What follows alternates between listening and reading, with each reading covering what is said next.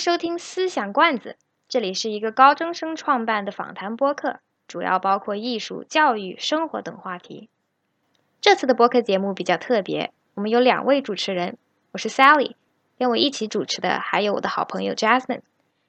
今天特别高兴邀请到在伦敦的嘉宾 Sophie 姐姐来分享在国外学习、工作和生活的事情。Hi，Sophie 姐姐。我问一下，你现在在伦敦的哪里呀？呃，我现在住的区叫 Fulham，然后是在伦敦的西边，对，二期这个位置大概是。现在在一个咖啡厅是吧？对，因为我要等小朋友放学，所以我就在这边，就就比较声音比较杂一点。好，那我们从背景开始吧。你能稍微介绍一下自己的经历吗？是怎么从广州一直来到伦敦的呢？也就是说，呃，过去你是从在哪一些国家或者城市有读过书或生活过呢？我其实我老家是在广西，那然后我本科是在广东读的，就呃读完书了以后，我在香港读了一个 marketing 的硕士。后来就回到广州工作了一年多一点，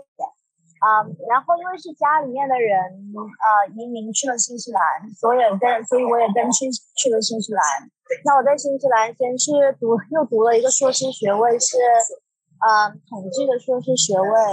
然后就在新西兰找了工作。那我在新西兰主要的工作都是在金融业吧，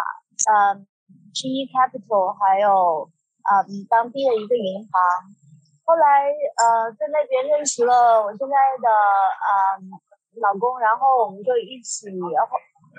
又又去了澳洲，呃，澳洲我们在悉尼住了两年吧，然后在那边呃也是工作，然后又有一个新的工作机会，然后就来了伦敦，所以基本上都是绕着工作在到处跑。啊，现在在伦敦啊，之前也是在银行业，那现在就是在一个 IT 公司。你的经历特别丰富啊，我觉得听起来特别有意思。啊，搬家一点都不轻松。嗯，倒也是，倒也是。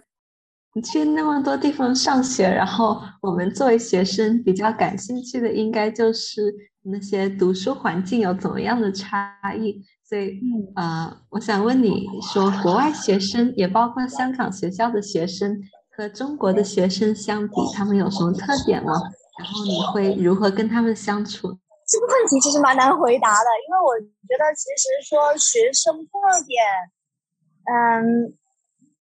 不好说，因为其实我觉得主要是个体差异，并不是说一个地方的学生会有这样的特点或怎么样，但可能整体来说。呃，国外的学校，特别是理科专业的话，课程会非常的紧张，然后有大量的作业和考试，所以相对来说，至少是比十年前我读国内的大学的时候来说，呃，课程安排会更加紧张一些，所以学生之间的互动也会更加多，因为大家会凑在一起写作业啊、讨论啊，会有很多的小组作业。所以互相之间可能就是通过学业方面的联络也会，呃，稍微来说更多一些吧。然后因为我在国外读的都是硕士，所以跟本科也还是有区别的。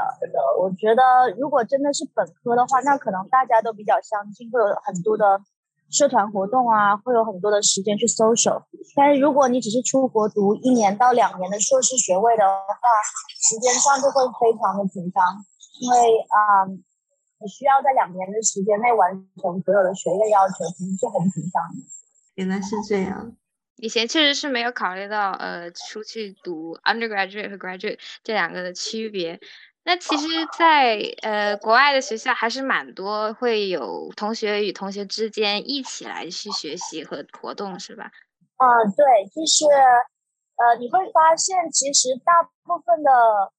课程里面都至少会有。一样东西会需要你做小组的一个一个一个作业，就是因为他会希望说你们有更多的讨论，而不是只是说呃验证你会不会这个知识点，因为他会比较希望不同的学生之间会有一个碰撞吧，我觉得。嗯，这一点我们稍微也有一点点体验过呢。不过肯定去国外亲身融入当地的环境还是很不一样。那么说到课程，请问在大学里面选择专业还有课程的话，应该会重点考虑以后的职业方向吗？然后当然这方面本科肯定也跟读硕士有点不一样。嗯，我觉得选专业这个事情的话，可能相对来说，如果你出国读本科，可能相对来说会比在国内的选择更明确一些，因为它没有高考这一个文理科的分科，然后你可能会在，如果你是在国外读的高中的话，你可能会很早就接触到其中的一些一些科目，比如说。像我们在国内，可能你很少会在高中的时候接触到统计、金融或者商科的一些课程，但是一般来说，在国外，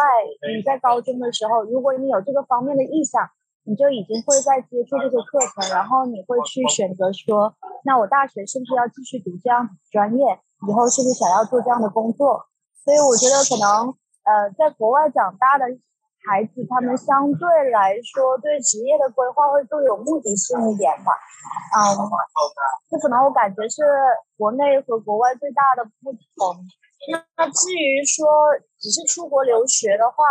我觉得除了你想要做什么工作，然后选什么专业以外，还有一个很大的因素是，呃，你毕业以后是不是想要移民？因为每个国家的移民政策是不一样的。所以你在选你的专业的时候，你可能考虑的更大一个重心就是，你读了这个专业以后有没有可能拿到移民身份。所以这是两个很不一样的考虑方向。嗯，就取决于你出国想要得到的是什么吧。如果你想得到的只是一个学习的经验、一个生活的经验的话，那那你就选你喜欢的专业就好了。那如果你想的是，呃，以后是要留在国外继续发展，那你可能就要更多的了解一下移民政策，然后什么专业更好移民。嗯，那么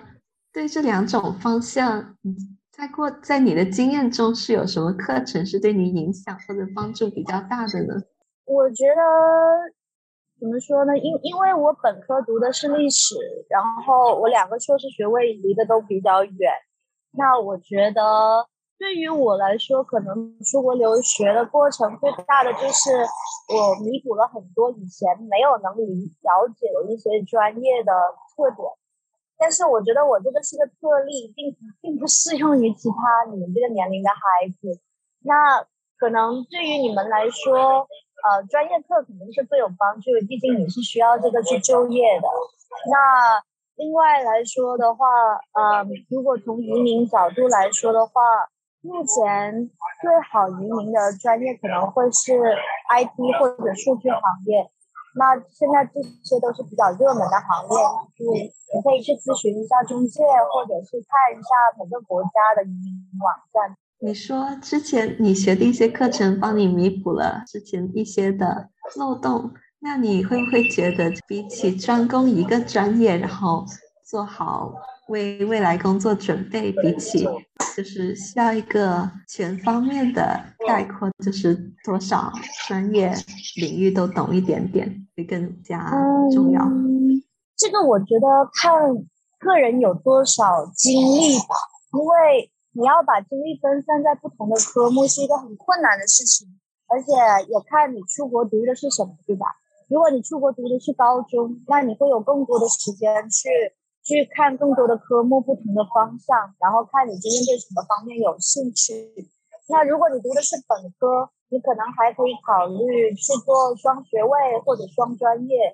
啊，或者至少是选修一些不同的课程，然后帮助你了解我是不是要往这个方向去去钻研。但是如果你读的是硕士，那可能你就没有那么大的那一个 flexibility 去就是去去想说。我我还可以看别的什么，因为你的时间真的就是不够用的，嗯，所以我觉得这个东西能够多看一些自然是好的，但是还是主要看你能不能够呃呃 cover 的过来吧，个人来说。嗯，我觉得我们对硕士的了解还确实不多，然后你这样一说，嗯，觉得很有帮助。其实硕士课程的话，现在国外的硕士课程也也是分短一点的和就短期一年或者一年半的，还有长期一点的两年甚至三年的，取决于你读的是什么专业。然后一般短一点的课程是更加实用一点的课程，就等于说你把。呃，课程里面基本的东西都学会了，就更像一个技术上的，就快速的学会一个技术。但是你的，如果你读的是两三年的课程，就会更加偏学术一些。那你可能接下来你可能会呃考虑更加专攻，或者你甚至想要去读 PhD，那都是有可能的。